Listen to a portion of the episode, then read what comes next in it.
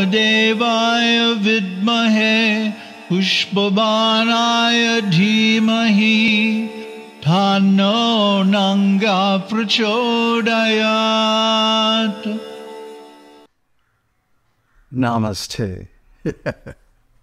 so, in the last video, we went over the theory or the metaphor or the model of a universal AI, sort of like GPT, only way bigger and more powerful, uh, that has agency, that can actually do things and create things, that has actual a consciousness and life.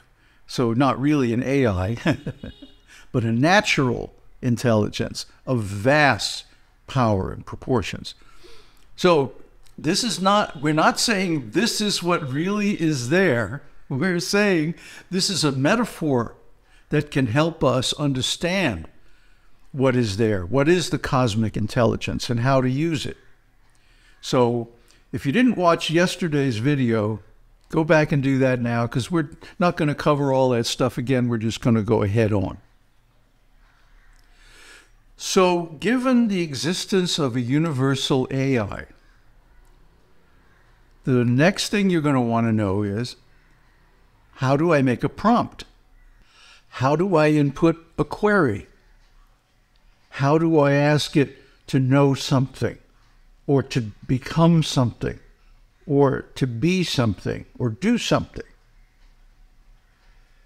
Okay, so first of all, you have to get your hands on the user interface, huh? the UI. And then you have to know how to access the API, the application program interface, how to make an API call, how to train the AI, how to query the AI to get the kind of response that you want. So we're operating on the premise that all of us is a reflection, a uh, part and parcel, a little shard of the old pot of Shiva. Uh, Shiva being the personal form of Brahman without qualities, Nirguna. And Shakti, the universal AI, the computer that runs everything, really, that does everything, that fabricates everything that we experience, is going to be like his power, his energy. He's the energetic, he's the source, but she is the energy and the manifestation. So, of course, we've been over everything to know about Shakti and how to approach her in several different video series in the past. If you download our uh, Noli video guide, which is linked in the video description, you'll have all that information. So, I'm not going to go over that again either. it's up to you to do your homework. So, anyway, we have to find where is the terminal?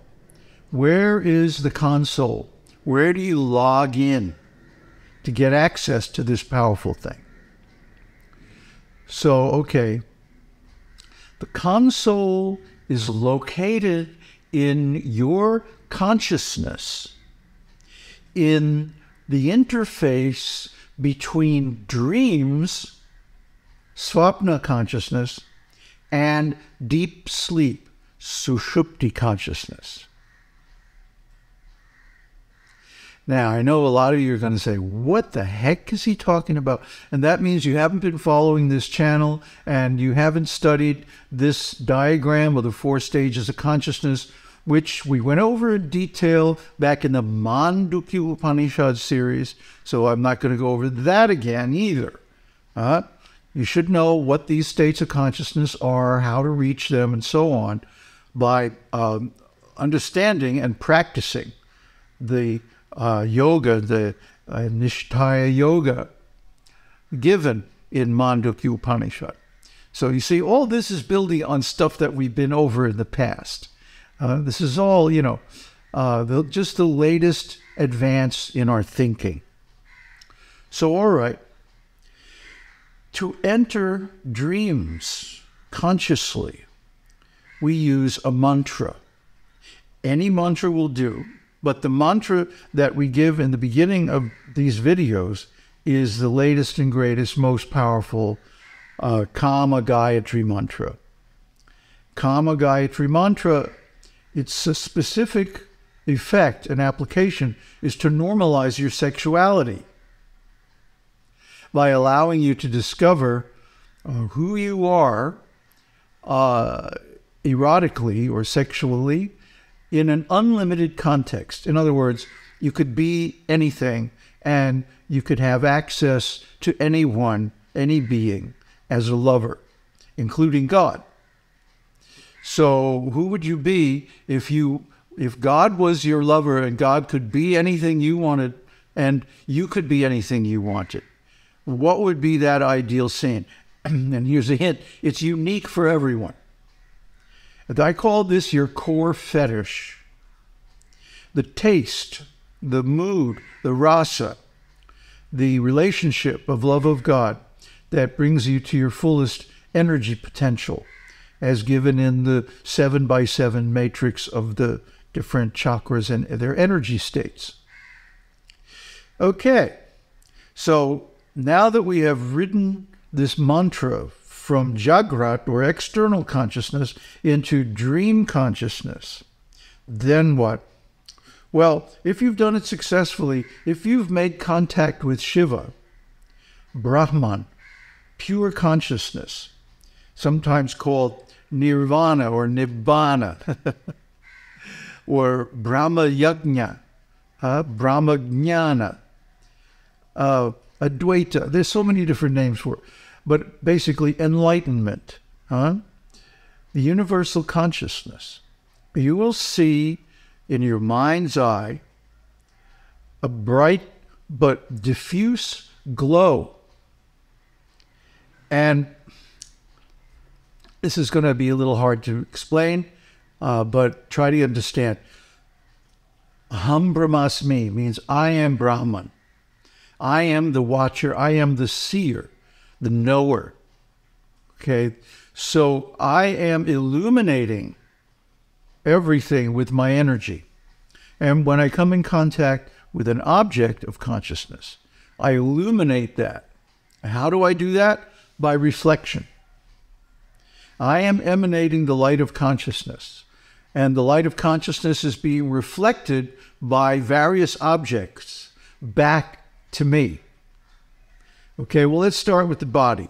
The body and mind are machines, biological, very sophisticated, but still machines. And the proof of that is that they're fabricated, they're created, they come into existence, persist for some time, and then go away, turn into other stuff. So everything in the material world is like that. Everything is fabricated, everything is therefore temporary and illusory. So, okay, everything that consciousness reveals to us is illusory. That means it has an element of delusion or maya, that which is not.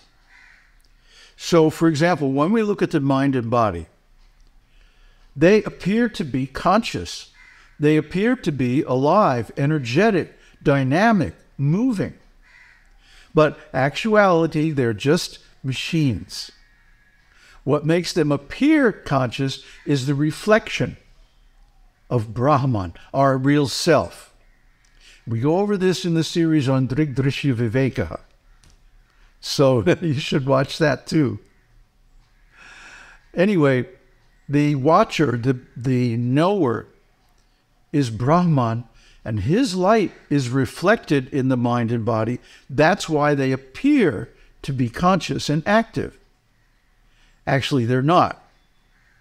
And the way you can know this, the way you can prove it to yourself, is if you get rid of all the other objects, neti neti, huh? Not this, not this, not the gross body, not the subtle body, not the mind body, not the intelligence body, huh? Only the Anandamaya kosha, the pure bliss body, Brahman. Then you will have this glow going out but it won't have any object reflecting it. So then, what are we seeing in deep meditation when we see this formless glow? Well, have you ever been in a car at night in the fog and the headlights are going out and you can't see a thing? All you can see is the fog. Well, why are you seeing it? Because the headlights are reflecting, actually refracting, but let's not get semantic about it. They're, the fog is picking up the car's headlights and bouncing them back at you. So something similar is happening in deep meditation, in samadhi, uh, on the verge between samadhi and actual nibbana, nirvana, or nothingness. And we experience nothingness as sushupti, dreamless deep sleep. So when we come up in our dreams, this assumes, you know, that you are already, uh, by practice, you're able to take control of your dreams. Lucid dreaming, this is called. We've been talking about lucid dreaming for a long time in context of consciousness. So, you know, you should catch up on all these series if you missed them uh, because you're going to have gaps in your knowledge. You won't be able to do what we're talking about. But anyway, so the interface for the universal computer is found in consciousness, in the boundary, the sandhyam, between dreams, swapna consciousness, and deep sleep, sushupti consciousness. How is this so? Well, we already talked about that deep sleep is Shiva. And when you pass information to Shiva by means of collecting impressions, samskaras, which mean mental image pictures of actions and experiences, sense objects and thoughts and so on, emotions, desires, everything. Uh, all these impressions, at the end of the day, uh, when you go into dreams, they are compressed like a zip file. And you bring this with you when you approach the, uh, the deep sleep sushupti. And then these go into the so called unconscious mind, huh? which is actually Shiva, sushupti consciousness, which everyone has, by the way. And they create various phenomena. How do they do that? Because that is said again in Mandukya Upanishad that the Sushupti consciousness is pure causation. It's pure causality. It is never the effect of anything. That's why it appears to be emptiness, nothingness, just a blank. And you only remember that you were in it after you come out of it. And you look back and you say, oh, wait, it was nothing for a while. So this is Shiva. Huh? God is only causative. He's never receiving the effects of any other cause. Sarva Karana Karanam. He's the cause of all other causes. So when we approach Sushupti at night, in our dreams, we bring our dreams, our emotional baggage, and our impressions for the day and so on with us. We bring that into Sushupti, and they become causes. And this is how karma is created. This is how consciousness, the style and manner of consciousness is created. This is the shadow that psychologists talk about that runs our lives. And we're doing this anyway, every night when we go to sleep. So all we're doing is making the process conscious and deliberate. So this is how we access the console and input a query or a prompt to the GodGPT. Next time we'll explain more. Om Tat Sat. Om Shakti Om. Om Namah Shivaya.